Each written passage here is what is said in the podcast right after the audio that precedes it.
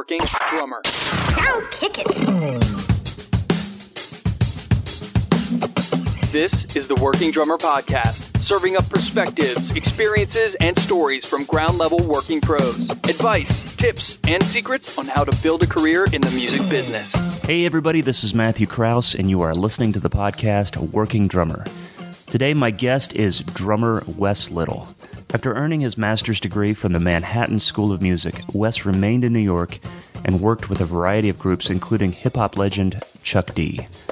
In 2004, he moved to Nashville and continued to build upon his resume with his work touring with artists like Robben Ford and Joe Nichols. In 2009, Wes performed at Obama's inaugural ball, backing up legendary talent like Stevie Wonder, Sting, Mary J. Blige, and Beyonce. Including the decade in New York and in recent years in Nashville, Wes has been earning his place among elite session drummers in the studio scene. To find out more about this podcast, go to workingdrummer.net. You can follow us on Twitter, Facebook, and Instagram. You can find us on iTunes where you can subscribe. While you're there, uh, spend some time rating the podcast, and comments are always welcome. This episode is sponsored by Sakae Drums. You know the Sakae sound, now get to know the Sakae name.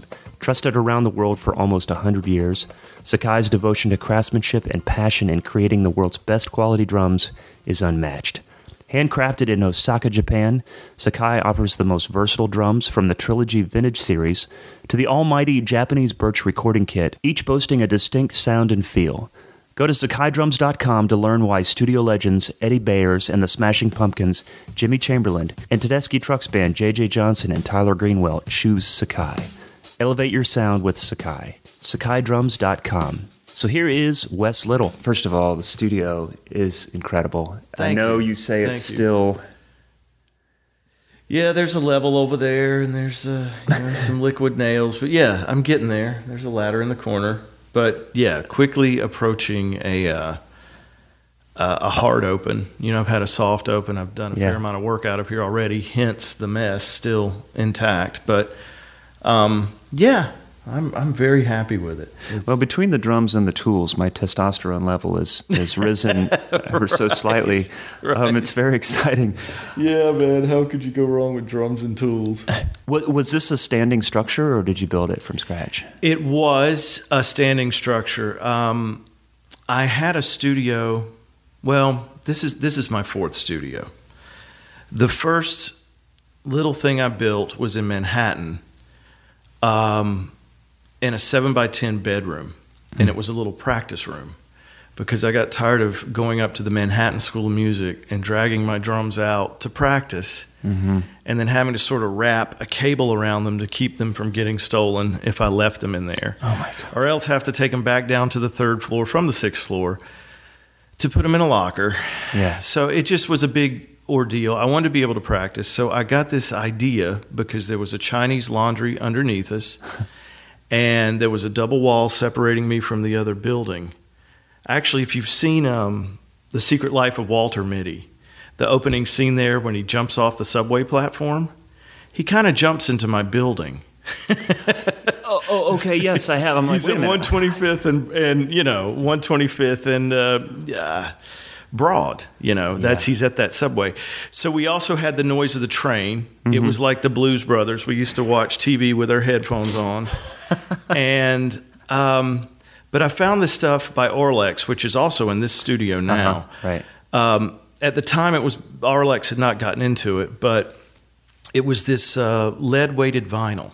Yep. So I, I made this practice room out of this lead weighted vinyl, put it in my bedroom, took the door jamb out and turned it around so the door would open outwards. And then um, basically I, uh, I slept on top of that and practiced underneath. That was Studio One. Studio Two, I moved to Brooklyn a couple years later, and I did the same thing. I built one in North Carolina, and made it so it's secured with casket locks. Wow. And each of the panels were about 300 pounds, Yeah. and there were 26 of them. I designed this thing so it could be put together and assembled in a basement of an apartment building in Brooklyn, where my roommate, uh, sorry, one of my ex roommates in college had moved into uh, this community of Bay Ridge, which um, we were able to park our cars there. He was also a drummer. He built a little practice space in the basement, and we had this under the deal, under the table deal with the super, where we give him 150 bucks a month, and it was just sort of hush money. Yeah. And we set up these practice rooms in the basement. So it was a bit of a feat of engineering. I have to say, I was quite proud of that. I'd never done a lot of construction before, but here again, I just wanted to be able to practice. Oh, I feel you. You know, and in New York, you need to be able to park your car, practice. so I was out in Bay Ridge, Brooklyn, and I did so. Um, that was a 16 by 12 structure. It was a little larger than the 4 by 6 structure that I built in the Manhattan. So I uh, I did that, and that's sort of where my first recording studio began. Okay. I started doing tracks for people, and you know I had like a Mackie mixer and some other things, nothing big time, but that's sort of what set me on the on the path. I had no idea how any of the stuff worked. I just read the Mackie manual and Yeah. started reading things. Well, that's what I was going to ask you. Is uh, actually when we were setting up, I, I was wondering what your background was in engineering. If there was any formal training. Uh, you know what, man? Um, no. and honestly, that that's okay. I, I don't mind that. Um, I did have some when I was getting my master's degree at Manhattan School of Music. I took a recording class, Uh-huh. but at the time they just had. Um, I don't even know if they had multi-track recorders. It seems like we did most of it on MIDI with Digital Performer Yeah.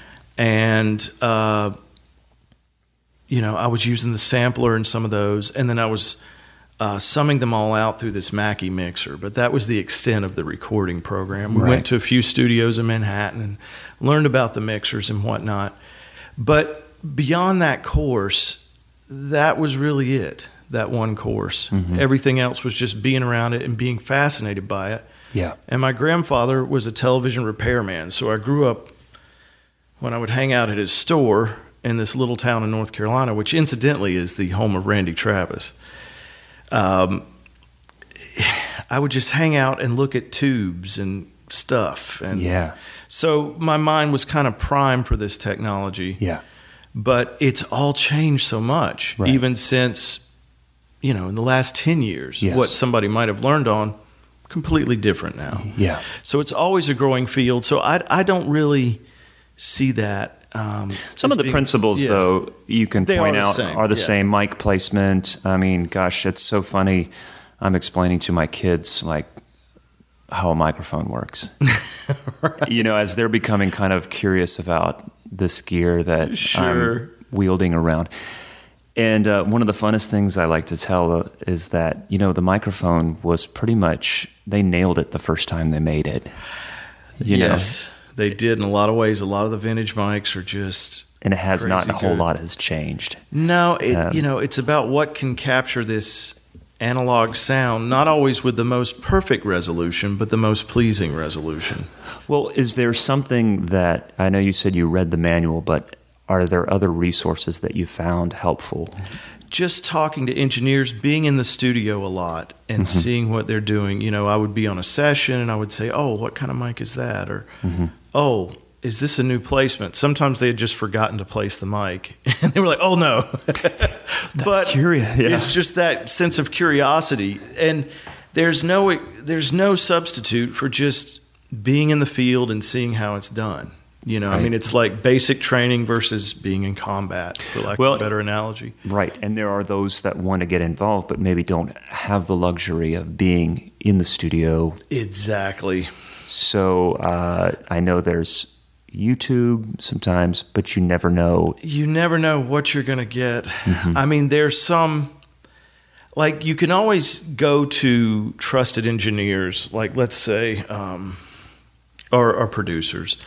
Like, let's say we look at, um, and the name is escaping me, but like anything by, um and it's right on the tip of my tongue, and I can't put it together. Help me out here. Somebody that's been on you that's put stuff on YouTube. Well, just Chris Lord-Alge. Thank you. Okay. Like, let's say you watch some videos by him and he's talking about mic placement or whatever, Mm-hmm. or uh, it, it might not even necessarily be an engineer. Like, um, Uh, Led Zeppelin. Why can I not think of? the Oh, Jimmy? Page? Jimmy Page. Thank you. Sorry, I'm having a little little moment right. here with names. But Jimmy Page uh, claims a lot of responsibility for the miking sound and technique on the Bonham thing. Really? You know, which are like Glyn Johns, which is another miking technique that's Uh-huh. sort of akin to the Bonham sound. So by following these guys, Yeah. you're sort of getting it from the horse's mouth. Mm-hmm. You know, and you know, it just sort of begins to make sense. Like when I got to college, I hate to say it, I didn't know what a mouse did. You know, I just at the time I was like, okay, how do how do you know? But just by getting there and playing around with it, you start to learn. Yeah. You start to learn what threshold means on a compressor, Mhm. attack and release Mhm. ratio. Um, and man, honestly, you just trust your ears Yeah. you try to like Yeah. and I, I i completely understand what you're saying if you're not in an environment to learn home recording um, from professionals you know you're kind of on your own um, but youtube uh, there are a lot of valuable resources like that out there it's Yeah. just you know vetting the information and making Right. sure that it's coming from the right source Well, and, and because I think the reason why I bring that up is we're kind of in this dichotomy where those opportunities in a real studio with a dedicated engineer and producer, et cetera, et cetera, those opportunities are becoming fewer and fewer as this um, democratization of home studio is rising. So you have this new generation or new group of players. Just stay focused on drummers for a minute here Sure, that are interested in, in getting into this. But um, because that field has narrowed, there's a lot of players that are not, say, just take, for example, Nashville in the 1990s oh yeah where there were so many people in the studio spending time and there was work for everyone. Well, there's less work now in those studios. And so the guys that were doing the master sessions are doing the nice demo sessions, and the guys that were doing the nice demo sessions are getting pushed down and pushed down. There's pushed down. definitely a domino effect of work or Yeah. lack thereof. Mhm. And I do think, um, you know, it's sort of the paradox of the home studio. Was it that the studios, the budgets were going down and streaming and other sources started taking away from Mhm. budgets? Uh, or maybe not even streaming at the time, something like Napster or something that's just offering music for free. Right. Had that hurt the budgets to the point where to go in and pay $1,700 a day for a studio Mhm. Is not as viable Mhm. economically. Um, or there could be the other school of thought that says, well, all these home studios are coming and they're, you know, they're undercutting us and we can't, um, we can't afford to lower our rates like that. Um, yeah, I think they're they're they're both viable Mhm. uh, elements of, of of why this is happening. Yeah. But I do think, in some ways, because of the internet, because of what the internet has afforded in terms of digital delivery, as well as um, just people like one of my biggest clients is from LA or New York Yeah. or they need me to send this, or I just did this record for this guy in Iceland. So it's no longer a thing where you have to be in a certain location. Right. Right. And and I think it's just sort of as podcasting versus terrestrial radio, this is sort of the wave of the future. And as much as like I'm looking at these two doors, they came out of 16 ton studios. I love that place, mm-hmm. but it was becoming a hair salon. So I bought these doors at a greatly reduced rate Yeah. but this was before I ever even really built my studio. You know, this was happening. This was a trend, and Yeah. um, I think there can still be a lot of opportunity. Yeah. you know. Yeah. But yeah, is it is it sad? Yeah, it's sad to me. I would prefer to be able to go into Blackbird or Ocean Way or what have you in Mm-hmm. town and play all day and have somebody press the buttons and turn the knobs and Yeah. make sure everything's cool and I just get to play drummer. Yeah. It's unfortunately Yeah. not like that so much. Well, it's it's it's it's awesome in here, man. It's it's Well, really, thank you, man. Yeah, I- again, And and you talk about the space. I mean, with drummers in general, and I think something that gets overlooked, even in professional high dollar studios, is the sound of the room. yeah, You know, this is our instrument. yes, It's almost like the drums themselves are the speaker, the cone of the speaker, and the, the room is the cabinet. Yeah. So this colors the tone. It it gives the sense of air to the drum sound, and that's something that is a, is a really great nuance that's hard to replicate at times. Yes. So that's one reason I designed this with in mind. It was an existing structure. A guy had been a mechanic here, Uh-huh. and I just sort of turned his weird garage into this. New York is a great city. Yeah. It's beaming with energy and creativity. It's like no other place on this earth. The art, the creativity, the culture is great, but it costs a lot of money. Yeah. And if you're a struggling musician, making a musician's wage, it becomes a challenge. You Right. know, you almost have to work all the time Mm-hmm. to just be able to get by in New York Yeah. as a musician. Now, if you're a stockbroker, if you're making six figures, it's a different thing. Right. But um, what eventually happened, I think, to New York is uh, with digital delivery, with Napster, with all these things coming into play, with the change of millennium, uh, certainly the terrorist attack really affected the musical climate in the city. Really. And New York is a city that has a lot of music, but is not a music city. Yeah. If that makes any sense. no, I understand. It, Yeah. it doesn't mean that you don't have the uh, the New York Philharmonic or you don't have all these opportunities to see New. York is like the center of the universe in so many respects, whether it's food, culture, Right. international politics. And it, it was great. I loved it and I got to see a lot of great things and I made a lot of great connections. But here again with the internet, I still have those connections. I still work for these people that I was working for up there. Yeah. in a lot of ways, uh, certainly in the studio. But, and I've talked about this with a lot of my New York friends. Um, one being Tim Lefebvre, who plays bass with Tedeschi Trucks.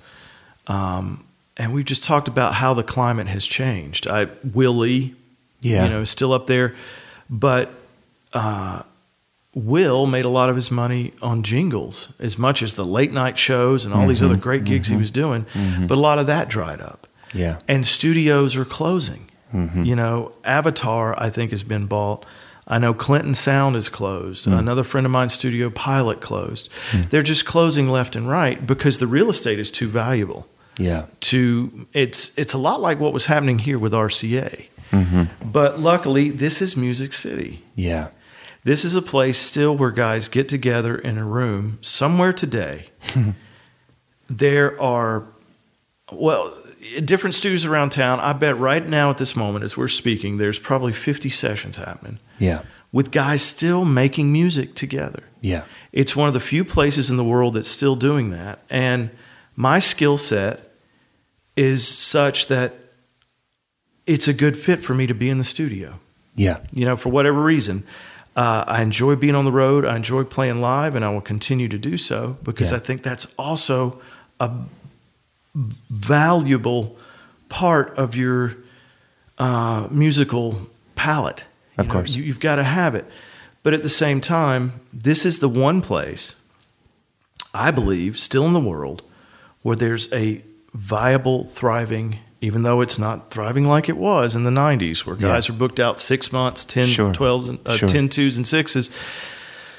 But it's still happening. Mm-hmm. And, and it, you know, it, the cost of living is such, although it's growing exponentially here, Yeah. that you can still have a place where you can have a home studio Yes. and do tracks for people. Yes.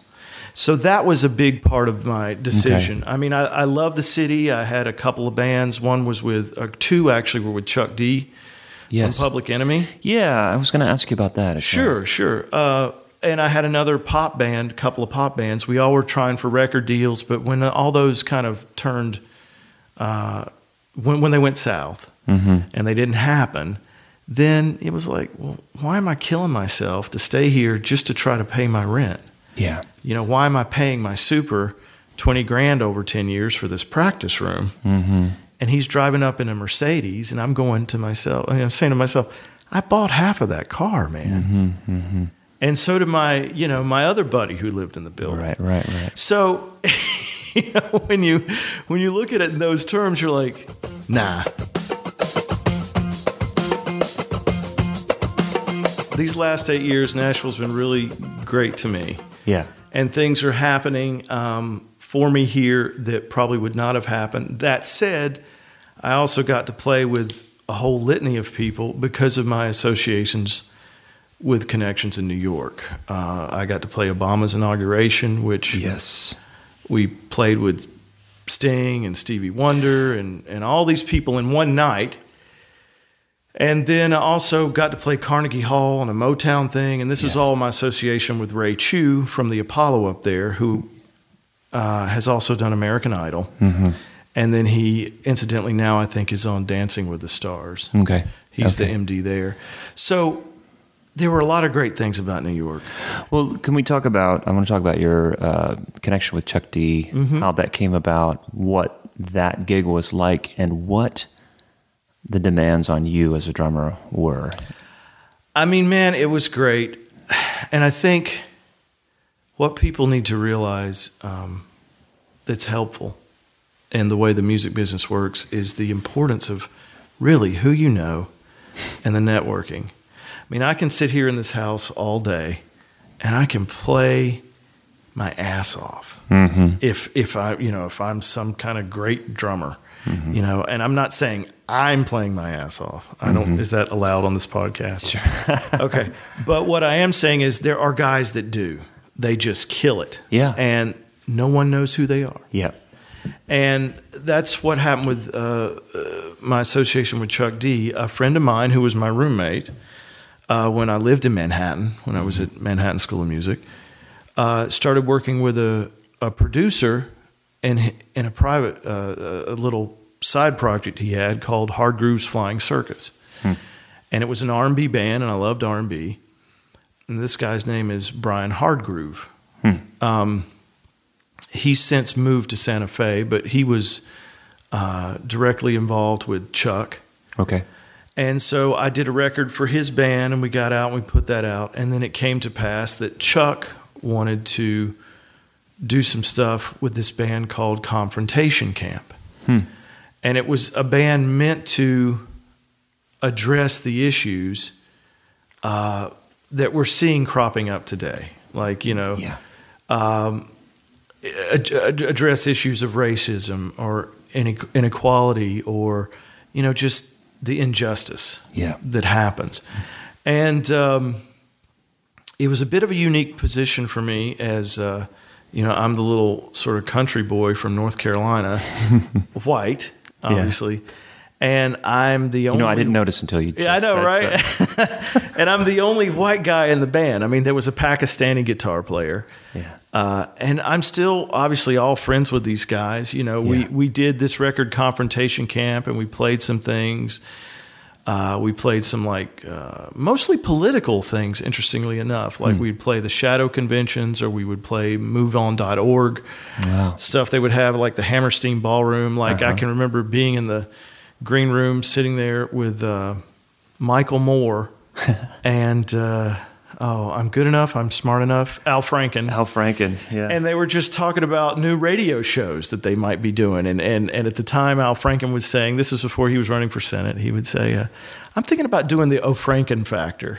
You know, Oh, my gosh, that's- that's so it's just interesting. And interestingly enough, earlier that day I wasn't feeling too well. I had a cold or something. So Chuck and I are across the street, and he buys me like a cup of chicken soup, and and I'm sitting there across the street from the Hammerstein Ballroom eating chicken soup with Chuck D. Yeah. You know, I mean, it's just like you can't make this stuff up. I know, yeah. That's what I loved about New York. You know, that was the, th- those are the cool moments. But we did that, and then we had another band called the Fine Arts Militia, which, uh, you know, they, I think it was at this stage in his career, Chuck could probably be paid more to speak at a an engagement Interesting. than to actually start up a new band and just a lot of demands on his time so even though he loved it and it was cool it was good stuff we Yeah. we even played lightning in a bottle that martin scorsese uh, documentary Okay. it's we did it uh, at the um, Radio City Okay. Music Hall, and uh, Martin Scorsese directed it, and Antoine Fuqua was also involved, and we, you know, we had a uh, we had a good night. Steve Jordan was the MD, and just all these blues people. You had Bonnie Raitt, you had Macy Gray, you had Yeah. anybody you could think of just talking about the blues. BB King. Yeah. So that's still out there, and every now and again I'll get a call like, "Hey, I just saw you on TV." You know? Yeah. Yeah. like- yeah. That's So- great, man. all that was awesome, but Yeah. you know, it's it's it's hard to get a band going, Mm-hmm. even if you're famous. Yeah. Even if you have all that clout, it's hard to get a band going. Yeah. And uh, I had a really good time with those guys. I Mm-hmm. love them all, and they were all very kind to me. Um, it was just funny if we would do a gig and they would all wear like camouflage. They would look militant, and I would just look like I was going hunting. So, just Right, right. Yeah. it was such a weird thing, but you know they're all super great. Just needed guys. like the red beret. yeah, like the something, man. thing to- to anything, offset it. Yeah, anything, just not a yellow vest. Anything. Not, that's awesome. so we played the DNC in 2008 Mm-hmm. in Denver. And they really liked the band. Um, so they told Mm-hmm. what Ray- was the band? Was it the band was with Ray Chew. Okay. Uh, and it was Ray Chew and the crew.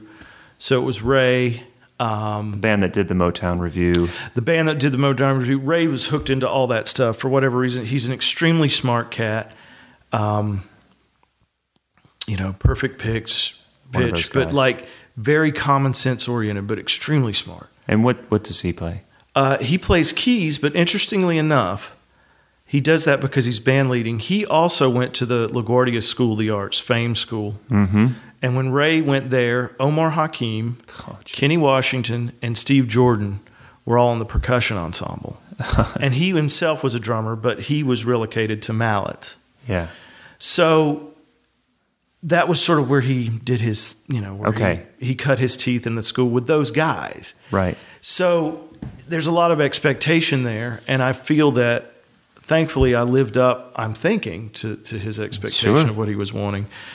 Um, but what they needed for these things was somebody that could learn stuff quickly, that knew a great body of tunes Yeah.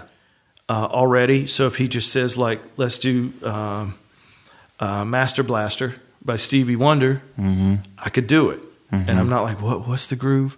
Because they're counting in his ear live on TV. I mean, they were asking that They would not necessarily ask that, but like, live. you know, it's just live TV. So if something happens, you got to be on point. You got to be able to really dance, Yeah. move quickly on your feet. So um, they liked the band. They wanted us back for the inauguration. That was televised on ABC. But it, I guess, what uh, about it, and it's. I've done a lot of great things since. You know, I've played on records. Yeah, yeah, Even this year, I was on Steven Tyler's record, and there's another record coming out that I can't really talk about, but that'll be happening. Cool. And um, I played on some stuff with Robben Ford, Yep. and that's been an amazing gig. But the thing about that inauguration was that I, in one night, had to back up this um, list of stars, Yeah. all with individual demands, Mm-hmm. all with preferences, Mm. and all with expectations. Any examples of those like list of demands from one well, to like another? when we were playing with Mariah Carey, mm-hmm. um, we were playing to a track. Mm-hmm. We with all these artists, we got like maybe one or two run throughs in the afternoon, Okay. and then we have to put on the show that night. How long before these rehearsals did you have the material? Not at all. We didn't know what we were doing until we got in the hall. Wow. Yeah, so that's the demand for the gig. Okay. That, that there might be some charts written out, there might not be. Yeah. You know, so you have to rely on your ears, your memory, all types of things. Did you do anything to like anticipate? Well, let's see, Sting's going to be there. Maybe Honestly, listen to. they sent a couple tunes. You know what? Maybe maybe a couple days before they sent out a couple of tunes. So I did check them out. But the one we were doing with Sting was Brand New Day, and it had Vinny on it, and I'm like, oh great. Yeah. And like I've seen, I love Vinny Colaiuta. Yeah. Right. He's like my hero. Yeah. yeah. And it's because he's just so freaking talented. Yeah. You know, I mean, there are great things like about Zigaboo Mm-hmm. and John Bonham and all these great things, Philly Joe Jones and Elvin Jones and blah, blah, blah. But Vinny's just an enigma. He's a freak. he is. And, you know, I just, I, I love the guy, you know, and I've never met him, but I seem to always be in his shadow and playing with people Mm-hmm. that have, pl- that he's played with. Yeah. So Sting was one of That's them. Telling, man. That's I, very yeah, telling. I got, I got to. I got to live up to that. And then Robben, of course, with Jing Chi, and um, some other things he did. The first uh, record he had with "Talk to Your Daughter," that's all Vinnie. And uh, something I was doing recently, again, it was like, man, I gotta, I gotta learn a Vinnie part. The first, uh, the first Shadazy record. Yeah, there's certainly that. Yeah, I, I haven't done any of that, but oh, oh, it was, uh, yeah, it was like a, a Faith Hill thing, and Vinnie, Yeah, played, yeah, right. you know, Well, she was on that inauguration. yes. show so well. that was just another list of the characters. Now she brought her own band, but I did in that night, as I remember it, play with Beyonce, Sting, Stevie Wonder, Shakira, Alicia Keys, Mary J. Blige, uh, and there were some others. Was everything to tracks? Was everything have a click? Well, like you asked about specifics, like Yeah. Mariah had tracks, Yeah. and then we were playing Hero, yeah. and there was a point at which there was like this rallentando. So it's slowing down, you Mm-hmm. have to follow the click, and you have to nail it. It's live TV. Yeah. Yeah. So you don't get a second chance. Yeah. And I remember Ray coming up to me at one of the Stevie things, and he said, Okay, we're going to end this tune. This was right before we were playing the tune. He says, We're going to end this with the Isn't She Lovely lick. So we're going bump, ba ba da ba da da ba da bump, bump. Mm-hmm. Well, I played it, the horns didn't. you know, so it just, but it still came off okay. I just remember, I just remember hearing Stevie in the, the ears going, Yeah, well, yeah, I'll take it. You know, so it was like, Okay. But, you know, that's just the nature of it. You Yeah. know, that, that kind of gig. And, and I feel very thankful to have been able to do that. But the reason I kind of focus on that is like, you've got to deliver right away, right now, Yeah. in the moment. Yeah. There's no. Well, here's the thing, man. A lot of us are putting together, I guess, our video reel. YouTube has its place. You put out a little 30 second thing here, a minute thing here, and you've got this body of YouTube clips. It seems to me you've got this incredibly well produced thing that summarizes a lot of what you can do and what you can handle. And what a beautiful thing. Thank you, man. Yeah, I and mean, it sounds incredible, man. You, you. sound incredible. Thank you, man. And so I'd say, please, anyone, go check this out. Follow these links, and yeah. If, if you know, I I'm certainly trying to get more into self promotion. Uh, it's part of it. Yeah. Never been particularly good at it, but I'm learning. Because Uh, your website sucks. My website's terrible, and I'll tell you why. It's broken right now, Yep. and I've got to fix it. And I'm trying to figure out why it's broken. You know, and these are the things that like. I don't even have a website myself. Well, You know, yeah. I mean, it looked really good. Yeah. But now it just gives everybody an error. So strangely enough, I'm talking with a guy who also plays in Michael McDonald's band Yeah. Uh, about fixing my website, but I have to dig up the password login info and know, figure out and and see. But do you need that? I mean, that's the question. I mean, Not- do, do people, not- or do you just need one page and say, "Look, here's my picture. Here's a link to some YouTube clips, and here's my contact information. Give me a shout." I think that's the way to handle it. And I, you know, I have a Facebook page. I'm gonna it's sooner or later. Your MySpace page is outdated. that was pretty bad, right? Is that still up there? I don't know. I don't even know how to cancel that. But yeah, I, uh, it's ridiculous. The whole thing is ridiculous. But I'm going to certainly get my musician page happening on Facebook as well as the page for the studio.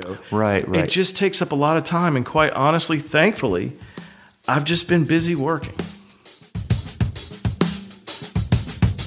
Wingate, North Carolina, it's a small town about 45 minutes southeast of Charlotte okay.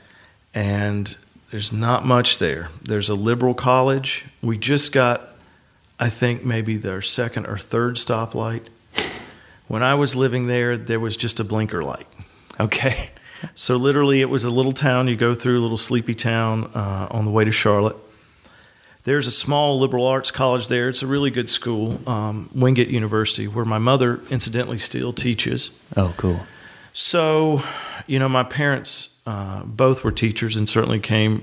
I came from an academic background, uh, but I somehow fell in love with the drums. And when they saw me playing a set of, we had a wood stove, Yeah. so we'd chop wood. But at some point, I set up logs like a drum kit.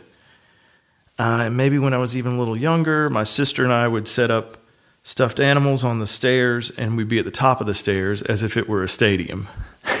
so my parents got this idea well, maybe we'll get him drums. Yeah. So they did, and I played the drums a lot in the house, and light bulbs would break uh, on the bottom floors because I was upstairs. So then they were kind enough and sweet enough to um, build an outbuilding, which incidentally has become a rental property for my mother, so it was a wise investment. Uh, but it's a little cottage. And uh, I set up the drums and played there for hours after school great. as a kid. Um, but there wasn't a lot. Charlotte was there, but it was far enough away that, you know, you, you wouldn't get there that often. Uh, so, you know, I just, I saw Billy Cobham on a Tama catalog, and I mm-hmm. figured he must be good because he had a lot of drums. so I bought a couple of his records. Yeah. And I knew that I liked the sound of jazz, but I didn't know what it was. How old were you when you? Uh, nine, ten, eleven, Yeah. maybe a little older when I started to like really pay attention. Yeah. Uh, otherwise, it was just playing to records that my parents had, which was a hodgepodge. They had a lot of classical music, um, but we had uh, like Le Freak by Chic. We had Play That Funky Music, White Boy. I guess those were my dad's records, and for some reason they appealed to me. Yeah. Sort of the jazz R and B side. I don't know if it was a babysitter or somebody that played this music when I was a kid, but I was very much attracted to it. So uh, Stevie Wonder. I didn't know why. I just knew I liked it. Yeah. You know, and if if Rosanna would come on the radio, I would be like, I don't know what that is, but I love it. Yeah. Yeah. So I just continued to try to seek those things out in a very small place, but it wasn't really till I got to college that I began to understand. I would begin to understand what um, what a lot of that music was about. Like I had no idea of what bebop was or Philly Joe Jones or any of those guys till I got to East Carolina University, was Okay. where I started. I had like gotten enough training certainly to pass auditions. I didn't have a lot of mallet training Yeah. on the marimba or xylophone. I remember driving up to, with my mom to audition at Appalachian uh, State University in North Carolina and had a xylophone set up in the back of the van. and I was like playing this piece, trying to memorize it, you know, because it's very hard to play xylophone and read, especially when you're driving in a van. I yeah. I'd say so. But if you can, Hey, you, You- know, man. I mean, I did okay. They they offered me a, a little taste to go there, but I decided East Carolina was right for me, and Yeah. I'm really glad that I did. They Good. they had a great percussion department at the time. Mark Ford, who is now teaching at University of North Texas, is the head of percussion department there. Oh. Wow. was the head of the percussion department at ECU. So I learned a lot from him. Uh, certainly with the classical instruments, I learned a lot of marimba. And by Mm-hmm. the time I got out of school, uh, I was playing a lot of four mallet pieces. Mm. I just didn't want to do that, so it was always a bit of a struggle. Yeah. But I will say that Mark Ford is one of the premier marimbists in the world, Mm-hmm. and certainly one of the premier premier teachers of the marimba. So I learned a lot from him, um, and Harold Jones too, who was a who was a, a great teacher at ECU. But most of my drum set training, incidentally, came from the jazz bass instructor Carroll Dashiell. wow. and he was like a man. He was the biggest influence on me. He he introduced me to all this stuff, all this music I'd never heard, and um, you know, he played with uh, Ray Charles. He had played with Stephanie Mills. He had played with um, Bobby Watson. Yeah. So he was just a great jazz player, and and I was lucky enough to be there at that time when I could play with him and another instructor on the faculty. So I really got this training that Yeah. I probably would not have gotten in any other state school in North Carolina. So you were were you playing gigs with them as well? I was playing gigs with them by the end. Yeah. Okay. And I'm sure, you know, they tolerated some of it. Uh, but I, I think they also enjoyed some of it too. yeah. And I went back for a sort of a jazz alumni reunion at ECU and got to play with Carroll maybe two or three years ago. Yeah. And it was just a blast, man. Yeah. You know? um, but that set me on a course to move to New York. He encouraged me to do that. Okay. And uh, I did so. I uh, I had a scholarship offer from Eastman, uh, but I turned that down because I didn't want to play more timpani.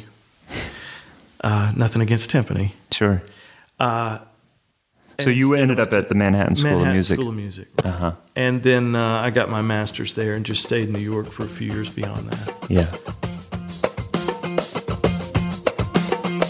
Here's the funny thing, and I know this for a fact because I'm friends with uh, Steve Gadd's wife on Facebook. Mm-hmm.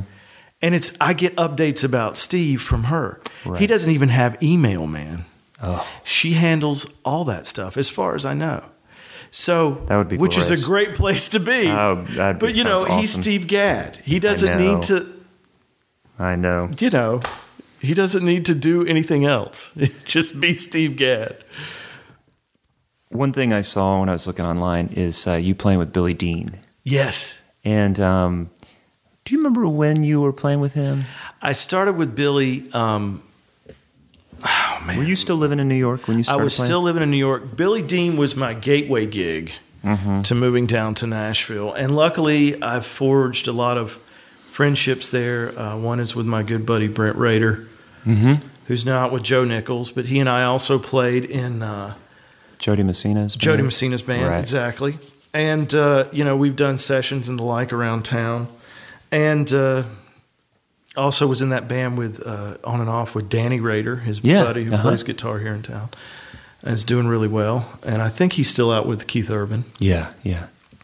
But um, Billy, it, it was kind of nuts. Uh, I uh, I knew the bass player in his band. Ray Barnett. Ray Barnett, exactly. And Ray uh, had played some weddings down here with me because he had worked with my wife in a band. And I was like, uh, you know, he was like, hey, would you want to join Billy Dean's band? Because he just had this little resurgence with his uh, hit Let Them Be Little. And um, I was like, yeah, man. And at the time, it's what we call a high class problem. But some of my friends in New York had written a show that was going to be off Broadway. And I actually got to play the part of a drummer that couldn't speak. So I just sneezed and I acted on stage. Yeah, And then I also played in the pit. yeah. So it was a really unique experience. And these were my friends that had written the show, and they've written some other shows since. Mm-hmm. And incidentally, I've written a show, Wow. uh, an entire musical that I just kind of shelved, but it was during that period. Okay. One of these days, I might drag it back out. Saucy Jack. the life of Jack the Ripper. And, and you would think uh, that would be enticing. No, mine is about. Um, uh, it's called the Double Wide Daddies, Wow. and it was. It's a trailer park musical, Okay. but not in the sense you would think. It, Okay. It's supposed. It's supposed to be more of a classical feel than making fun of people. Uh, Okay. It just. Uh, it was. Anyway, I'm getting off topic, but the point is, uh, at that time, these two things were were together, and I didn't know how I was going to do it. But l- thankfully, Ray was cool enough to let me sub out uh, some gigs with Billy, and they were really cool and covered my travel down while I was still in New York, which was awesome because I guess they wanted me to do the gig. And then the same thing happened with uh, the the show. I was able to sub out some. But it was a little more tricky because the drummer had to go on stage and act. Mm-hmm. But because it was under the musicians union and not SAG or AFTRA, Mm. uh, I could sub out. Oh, okay. So, Interesting. but that's all when it kind of started 2005, 2006. I th- uh, the reason I bring that up is that, again, all these epiphanies come when you're laying in bed. I'm thinking, holy crap. Wes is the guy that I went to audition for Billy Dean. Ray and I had No. done yes, Ray and Oh, I had done some work together, and Oh. he said he called me up. He goes, "Hey, I've got this summer that we need a drummer with Billy Dean, who I'm the band leader for. Would you come out?" He goes, "I mean, you've got the gig, but basically."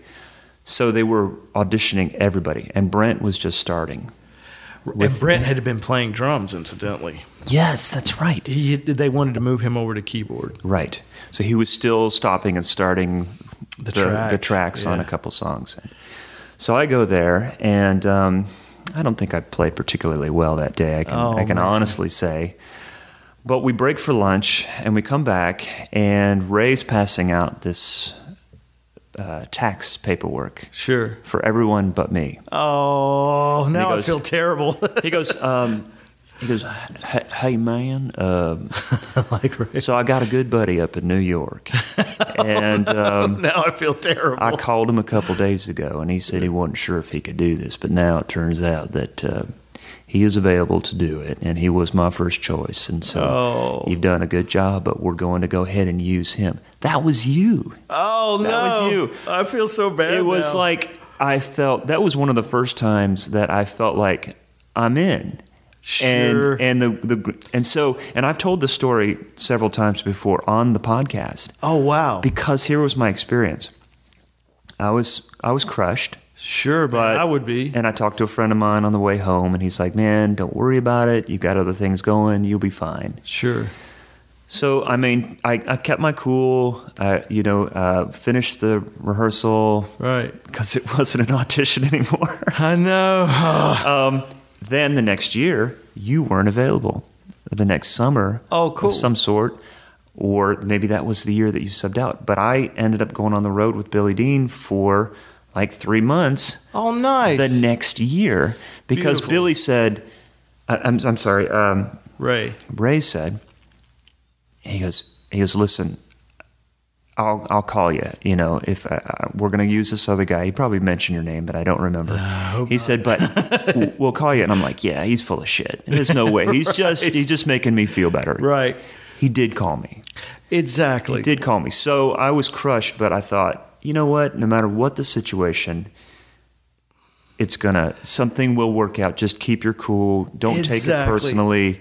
Um, but um, anyways, I just realized that last night. I'm like, you're the drummer from New York. Oh, now I feel So- terrible. No, but you know what? I got a call from Ray like a month ago.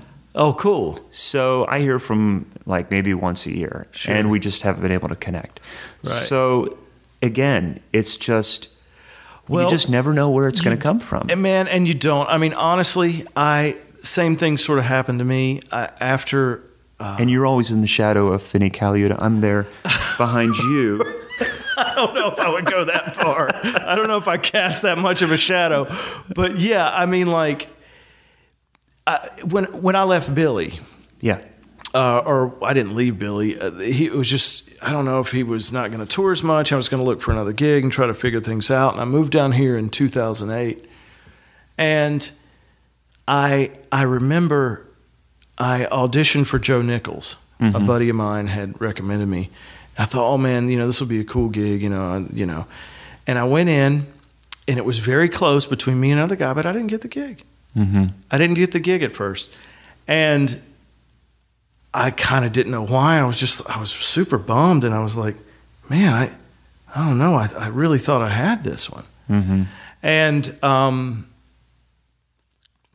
then of course, you know, the drummer at the time uh, left the band in like six months, and they immediately called me. Yeah. And then I stayed in that band for five years Wow. made a lot of good friends, uh, played a lot of golf, had a lot of good times, uh, and paid my mortgage. Yeah. You know, Yeah. um, so you, you just never know where it's going to go. I mean, and you never know what factors play in. I mean, uh, but I do think that just by being positive and, and staying after it, it, it will things will happen yeah. Yeah. you know yeah. and and i know that those are tough things to deal with but it, it just happens. I i and thinking about it i remember i was going to get to play with aretha franklin.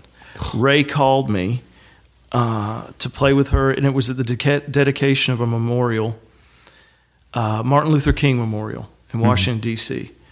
And we were gonna, you know, I was gonna get to play with Aretha and James Taylor and all these great people, and James Taylor pulled rank and said, "We got to use my drummer," which I don't know if it was Keith Carlock, I don't know if it was Steve Gadd, you know, mm-hmm. but I was just like, oh. And I had called a bunch of people to sub for me that weekend because I had a joke. Oh, so it was kind of a last minute. Oh, it was decision? last minute thing. You know, it always comes up last minute. It seems with that kind of stuff.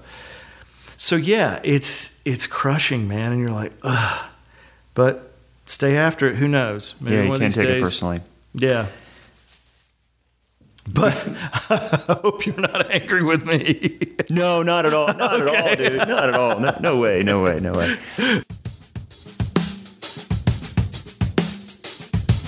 Do you find yourself playing and performing differently when you're here tracking than you are, say, live? it's a different animal entirely, man. And you know, I just look at it. My teacher at ECU, Carroll Dashiell, who was a bass player, Yeah. uh, wasn't a drummer, but he taught the jazz. He, you know, he's like, it's all about style. You know, mm. what's the style of music that you're playing? Yeah.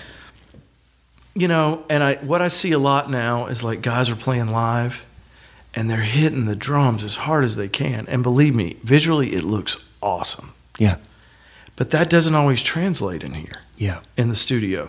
If you're hitting that hard, you're overcompensating. The drum, you're not getting the tone out of it. You're not getting letting the room speak. You mm-hmm. can't let the mics really discern these waves mm-hmm. in the way that would be most pleasing mm-hmm. by hitting that hard.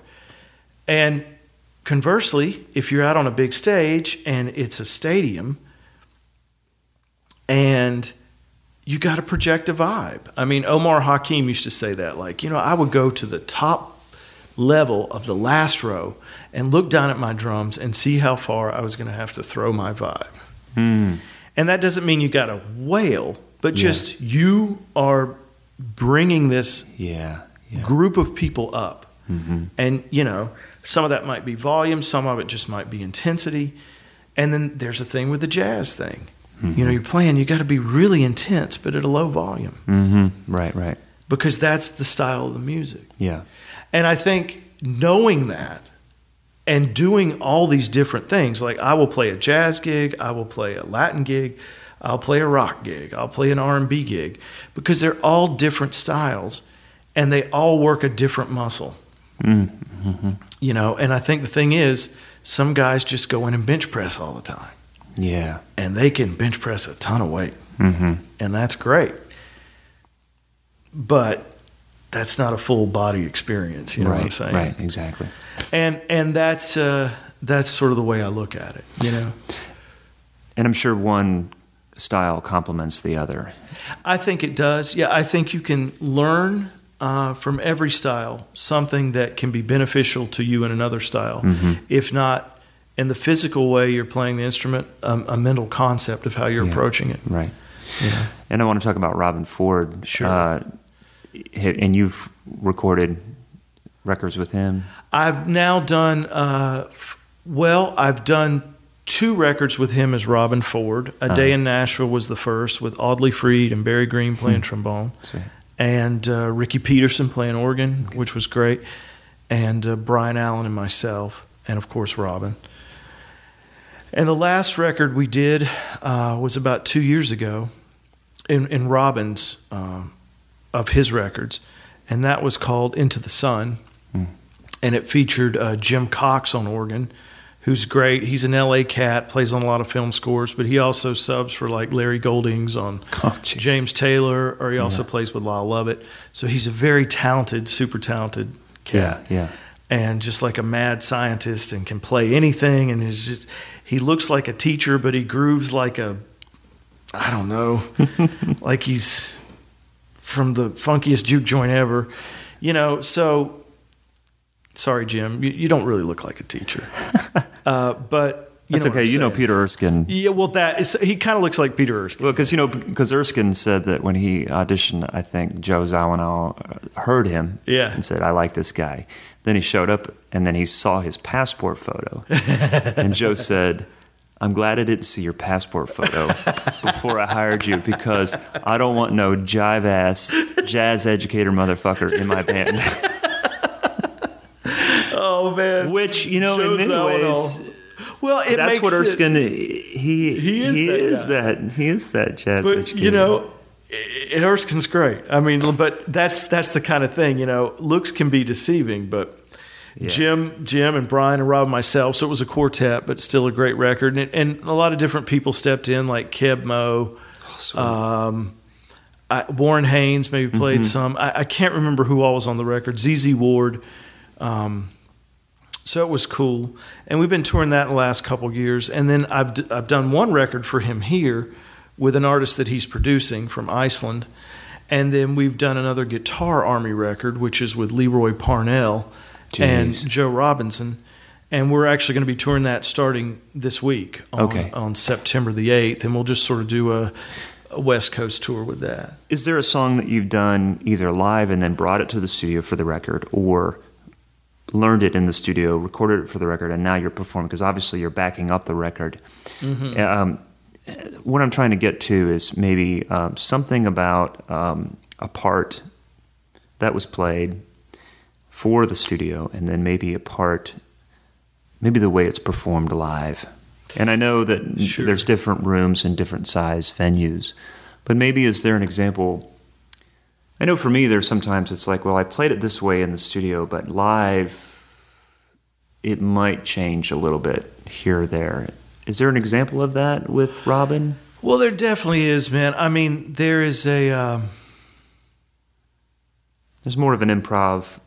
Yeah, and the thing with Robben is he's such a consummate musician. I mean, obviously he's a virtuoso, but in the most musical way. Um, so it's different every time we play, That's cool. and we try to capture the spirit of the record, but we play to the environment. We play to each other in the environment. Um, how we speak through our instruments is different from day to day on how we're feeling and where we're playing. yeah. Um, there was one tune on the record. Uh, Niko Bolas uh, engineered that, and he's like Grammy-winning engineer, and Amazing. uh, worked with like Neil Young and all these people. He's he's out in L.A. He was in Nashville for a minute, but he came in to engineer the record, and I just remember one tune. I took like a, a broomstick kind of thing. It's the Vader version of that. I think they call it the uh, whip or Okay. something. Okay. Um, and I had like a, a rod in one hand, and I had you know the kick. And Niko said that he only used one mic on that track. So you know the drum sound, and it's the first tune on the record, so it opens up, and it's got this vibe um, that we captured in that room. Mm-hmm. But it was a certain snare drum, it was the room sound, it was this, that, and the Oh, other. right, it was right. the one mic. Yeah. And then you get live, and you, you have to adjust that. Yeah. And I think that's. I think that can be a downfall at times when people really try to so um, meticulously recreate something Hmm. in a space that's not meant to have that created in it. Mm-hmm. So I think by living for the moment and playing to the environment and to each other in that environment, you really end up with a better product live. Mhm. And knowing the difference and when to apply it is Yeah. is the real art of it. Yeah. The melody, the song is there. It just has to be approached differently. There's also the, the school of thought. It's like, well, we're going to create songs that are going to translate well live. Exactly. You know, so you do you take that approach, but then uh, there's the other approach, like whether uh, like the Beatles, where you're using the studio as that other instrument Sure. itself, and uh, Right. but they that it didn't matter to them because they weren't touring anymore when that was more of a Right. thing. And believe me, I see the virtues in both. I mean, I guess like when I was playing with Jo Dee, she wanted everything exactly like the record. And what Oh, I found out was it wasn't exactly like the record. It was exactly like the record as interpreted by the previous drummer. Yes. So I learned all those things, and they pretty much had to be ver- verbatim. And that's what she wanted. I played with her one weekend. Oh, Did you, two- so did two you run shows. into that? Yeah, I, they they surprised me with a board tape after the first show, and they went ah. down and took notes and Yeah. told me which crash cymbal I hit one too many times. I know. And listen, I I understand that. Yeah. She's the boss. Yep. She's paying. Yep. She and I got along great, and it was probably because I understood that was the rule. That's what this gig is. It's like a Broadway gig in New York, Yes. where you're in the pit. These dancers are doing this every night. You are going to play it like this every Right, night. Right. And she's performing based on Yeah. what's behind her. Exactly. Yeah. So I get all that, but at the same time, I also know from being in the studio, from seeing how sessions go down, that what that drummer played at that particular moment Yeah, might not have even been something that he liked. Yeah, It might not have been the Bible and the religion of the record, mm-hmm. as mm-hmm. some people might make it. Mm-hmm. mm-hmm. So I think here in here again, it's knowing when to adapt. You know, because some things can feel awkward that would be better served by playing something differently, uh, but you don't because that's what was played on the record. right. And if you have that, and if you have that option, sometimes it's good to just let it go because a lot of times. Whoever performed on that track, they were improvising. They were in the moment. And again, the producer or the engineer might have picked that take, and he wouldn't have known. The Exactly. Yeah. And furthermore, I know as being a producer that what I'm trying to do is get the best performance out of people. mm-hmm, I'm trying to let them do their thing so they can make the music happen. mm-hmm, And I think sometimes when we get so entrenched in this is the part, this is the only part, mm-hmm. sometimes it is. But I think sometimes it can do the music a disservice. a disservice. yeah, because you never know. Could have been something. Could have been better. Yeah. You uh, you probably run into this where say you worked on someone's record and then they'll say uh, then of course you get the record, uh, sorry the CD or whatever. Yeah. Uh, I still prefer record. yeah, you hear you hear it like a year later when it's Sure. finally done and the budget allows the Sure. final product to come out. And then they'll say, "Hey, we're going to do a CD release party, and we want you, since you played on the record, we want you to be uh, at the CD release party. We want you to play. And since you played on the tracks, I, I mean, it, it should be easy for you because you Right. played on the track. You're like, wait a minute, I knew that song for like 20 minutes. exactly. It's not, you know, they've been living with it, they've been hearing it. Oh yeah, And it can it can be a bit of a curse, you know, even because you're having to go back and learn what you did. And sometimes I'm like, I don't even like what I did. Yeah. They might love it, yeah, but even for me, it's like, well, I, I probably would have played something differently if I'd, Right. you know, been in a different place that day. one of the things that you're doing is uh, a master class at PAS, a rhythm section Yes. master class. How did that come about? And uh, is this the bass player from Robben's band? It is the bass player from Robben's band, and he's a fantastic bass player. Um, I, you know, he and I are kind of like brothers, and we, you know, bust each other's balls, and but I really love playing with him. He, to me, is one of the best bass players I've ever worked with, Mhm. and certainly here in Nashville, if he's on the gig, I, I want to be there. Yeah. Um, What's his name? Brian Allen. Okay. He also taught at MI Mm-hmm. and taught a bunch of people out there, including Travis Carlton, Larry Carlton's son, who's Oh, wow. playing bass now. Jeez. And the thing I love about Brian is he's so versatile and musical, yet he grooves like no other. And we get a lot of compliments about us playing together. Mm-hmm. You know, and it's like you guys are great separately, but together it's like this magical, unstoppable That's awesome. thing. Yeah. So we've decided to capitalize on that, and we actually have a video series coming out. We'll probably do it through TrueFire. We might even press a DVD. I don't know, but it's going to be called Rhythm Section Masterclass, Awesome. and we go into the uh, subtleties of grooving. Mm-hmm. You know, everybody can play a million notes, they can do all these things, and that's great. But what you get hired for 95% of the time Mm-hmm. Is your ability to groove and Yeah. make people feel the music. Yeah. Um, and that's what we're focusing on. So we just sort of go step by step, and that's what we'll be doing at PASIC because I think that gets overlooked. You know, it's it's such a subtle thing, and and sometimes people aren't even aware at, that that's what gets you hired. Yeah. You know, I remember Arthur Taylor was playing at Manhattan School of Music, a clinic, and he was playing a swing beat, and he was talking about, he was like, you know, this right here, this gets me hired. Right. You know, all this other stuff is great, but this Yeah. gets me hired. Yeah. And and I think that's important. So that's what we're going to focus Mm-hmm. Okay. on. You know, we'll we'll play some flashy stuff too, but you know, at the end of the day, we're going to meat and potatoes groove. Yeah.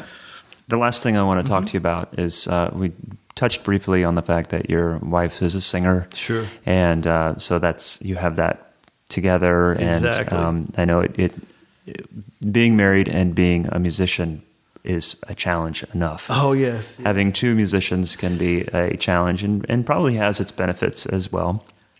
I agree. Um, was that the, Well, uh, it- go ahead. Oh, I was just going to say, yeah, it's you know, it's the the plus side of it is we know the what each other's dealing with. Yes. We understand. Like if I say, "Honey, I'm sorry, I, I gotta stay here at the session another hour," or "I've gotta." You know, I gotta. I don't feel like it, but I need to go out tonight to see these people and make these connections. Um, she will totally get that. At the same time, you know, it's you're you're a musician. Sometimes it's feast or famine. Yeah. Sometimes um, it can be wildly unpredictable. Yeah. But I think at the same time, you begin to realize that a lot in life, in the job uh, climate, is unpredictable. Oh, even know- outside of music. Yeah, exactly. I mean, guys are getting laid off. They're so. I think what we're trying to do, and what I'm trying to do, is establish a lot of different income streams. Uh, like after we finish this in- interview, I'll be teaching here. Okay. And then at some point I will be uh, at the end of the month producing a record, and then I will have this video series, and then I will also play live, and I also go in the studio, Yes. so that it's just sort of a smart way to diversify, Yes. and I think that's for any musician, married to a musician, not married, uh, is is a wise way to go. Yes. You know, and I know that when you are married and you have kids, there's a lot of, it takes a lot, man. Yeah. I mean, kids, uh, we we don't. Uh, my wife unfortunately had uh, ovarian cancer many many years ago and had to have a hysterectomy. So Okay. uh, that's not been as much of a a play in, in as much play Mm-hmm. for our relationship. Uh, but I know when people do, you know, you have to provide for those kids, and they are the important thing. Yeah, you know, they're they- number one. They're much more important than a gig or Mm-hmm. a tour or a song. They're perhaps the, you know, the the biggest creation of your life. Well, I would say the biggest creation Of of, your course. life. Yeah. Uh, you know, so But if this is what you do to earn an, and are living, it's a Yeah, constant struggle. It, it and is, and I can yeah. I can really I can only slightly sympathize with musicians with children, but I know it's got to be tough, man. Yeah, you know? yeah. Well, having supportive uh, spouse and, and kids that aren't insane are, are nice. that's Uh, so I can only I speak personally. awesome. So the, the the the other thing, and that's I love that you bring that up, the diversification and all that stuff. Mm-hmm. That's really important. The um, and what you're doing Mm-hmm. to diversify. Before I kind of knew more about who you were, about a year and a half ago, you posted something on Facebook that your wife had done through Craigslist. Oh yeah, Joey. Could you briefly describe this? And I, I, I, am wondering if there's a way that we could make that accessible for anybody. That's Absolutely, I will. I will send it to you. here's, here's the thing: not only is it hilarious, but I, your, your wife sounds uh, like she's got a great sense of humor. she's Oh, yeah. very intelligent. Yeah. and I, I, that's one thing I love about my wife. Sure. myself is that she's just she's just this sarcastic, Right. intelligent uh, person that just kills me. Her Well- sense of humor, and it sounds like Britt had the same thing. I mean, Britt is. Oh man. but as a drummer, Yeah. it's like, oh my gosh, she nailed it. Well, I mean, she's you know she's been in bands all her life. She's lived in band houses. Uh, you know, she's been around musicians. Uh, one of her ex boyfriends uh, was actually Van Romaine, if you know Van. uh, drummer. He plays with the, he played with like uh, the Dixie Dregs and uh, Mm-hmm. uh, I think now he's out with Enrique Iglesias. But the point is that she knows drummers. You know, she knows it. So she set me up, man. Uh, and she screws with me all the time, or used to. Not as much lately. I think I've gotten a little less gullible. Um, but she, uh, she, I was trying to sell this kit that I had long ago, Yeah. uh, a Tama kit. And she pretended to be a young drummer And this was you posted on Craigslist. I posted on Craigslist. And she pretended to be a young drummer in search of a kit. yeah. And she knew just enough to say the right things and make me think it was legitimate, but yet crazy enough to make me think this kid is out of his mind. And she was banking on the fact that I'm a nice guy and that I will entertain this. And then she was working the other angle. She'd be like, "Well, did you hear from that kid that wanted to buy the drums? I mean, you think you're going to be able to sell them?" And I'd be like, "No, this, this crazy kid. I don't know, man. It's just, it's all weird. He like wants to bring his band over and rehearse mm-hmm. with the drum kit." And I was like, "She said, well, he's just young. Just, you know." So she would inch me back to. She would just sort of push me back. Yeah, yeah, yeah. Into the dialogue with this kid, and it was This was all through an email correspondence it was all through so email she could- correspondence through yeah. Craigslist, and she got me. It kept going. That was that was like the, I I remember I was out with the band and I was I was reading that to them, and as soon as I got to the part about Phil Collins, I was like, they they just died. They're like, what what? I know. It's out of nowhere. My wife is she's done sketch comedy. She's funny. She's a funny girl. She's done sketch comedy, and she did some in New York for this little comedy team called the Netwits. And she just has that thing, man. I just That's awesome. really find her funny. That's awesome. You know. Well, I tell you, there's been a couple things where we've had to direct some listeners to something that we're referring to, and, and this might be one of those things. We'll have to work something out. Absolutely. Well, I will. um, I will find the Joey thread and I'll yeah, give it to you. Uh, and um, I'll put it uh, maybe a, maybe I might not put it in the show notes, but maybe I'll put a link to it and somewhere where we could you could get to it or whatever. Absolutely. There's been a couple things, uh, but that would be definitely worth yeah, I think out. any drummer, laugh. any drummer could appreciate this, especially if they understand the angle, because it's you could just see her working the whole thing, and it's just the biggest hustle ever. I mean, it's great, but you know, I just, oh man, it's it's classic. It's fun. Man, thanks for having me. Thanks for letting me uh, come over here. Oh man, Yeah, absolutely, cool. anytime. Yeah, and thanks for just talking. Thanks for I having me on the show, man. I'm really thrilled to be a part of it, and uh, man, really, um, just excited that you and some other folks you're working with are doing this. You know, Yeah, like to have a working drummer podcast because I think it's a it's an insight into things um, behind the scenes with working drummers that can help people coming up, but also just uh, you know give people a glimpse into a slice of life. Right. They they don't have to make up a story. You know, they can Yeah, like yeah. you know it's like okay that really happened or that's the way that yeah, worked. Yeah. know? No, it's it's it's good, and and and just your stories and everything that you're helping to add to the dialogue is is great. Excellent, man. Well, anytime I'll be glad to talk. Cool. All right. Wes. Thanks, Matt. So there is Wes. I want to thank him for his time. Uh, again, we talked about right there at the end that fake Craigslist ad that his wife posted. And within the show notes, uh, there's a link we're going to put. If you click on click here down there towards the bottom about what we talked about, you can access that thread. And uh, I encourage you to do so if you uh, need a good laugh. It was pretty awesome. Um, props to Wes's wife for doing that. Um, it was really funny. So check that out. My thanks as always to Mike Jackson. We uh, needed a little extra technical help this week, and as always, Mike came through, and I really appreciate him for that. So we're going to check in with Zach Albetta here and uh, see who he's got coming up next week.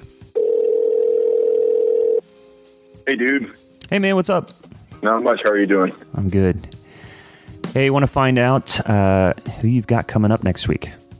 Yeah, next week uh, is a drummer and percussionist named Lauren Costi.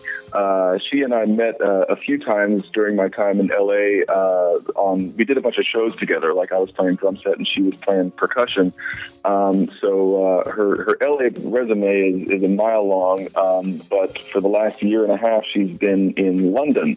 Um, she relocated there uh, not long ago, and since she's been in London, she's been doing this cool hybrid gig of like drum set and percussion uh, with uh, Russell Watson, who is uh, a vocalist, kind of a crossover like opera pop uh, vocalist who's who's touring around England and Europe. Um, so it was a really cool conversation with her about uh, you know the classical world versus the pop world, and and LA versus London, uh, and um, you know the the path that she's taken and the the big turn that it's taken recently. Wow, that sounds great, man. Yeah. Thanks for the update, and I'll uh, I'll give you a call All right. later. Thanks, man. Cool, man. Be well. Well, there you go, everybody. Uh, appreciate you listening, and uh, appreciate everyone's support and feedback and comments. Keep those things coming, and I hope to see you around. Thanks. Bye bye.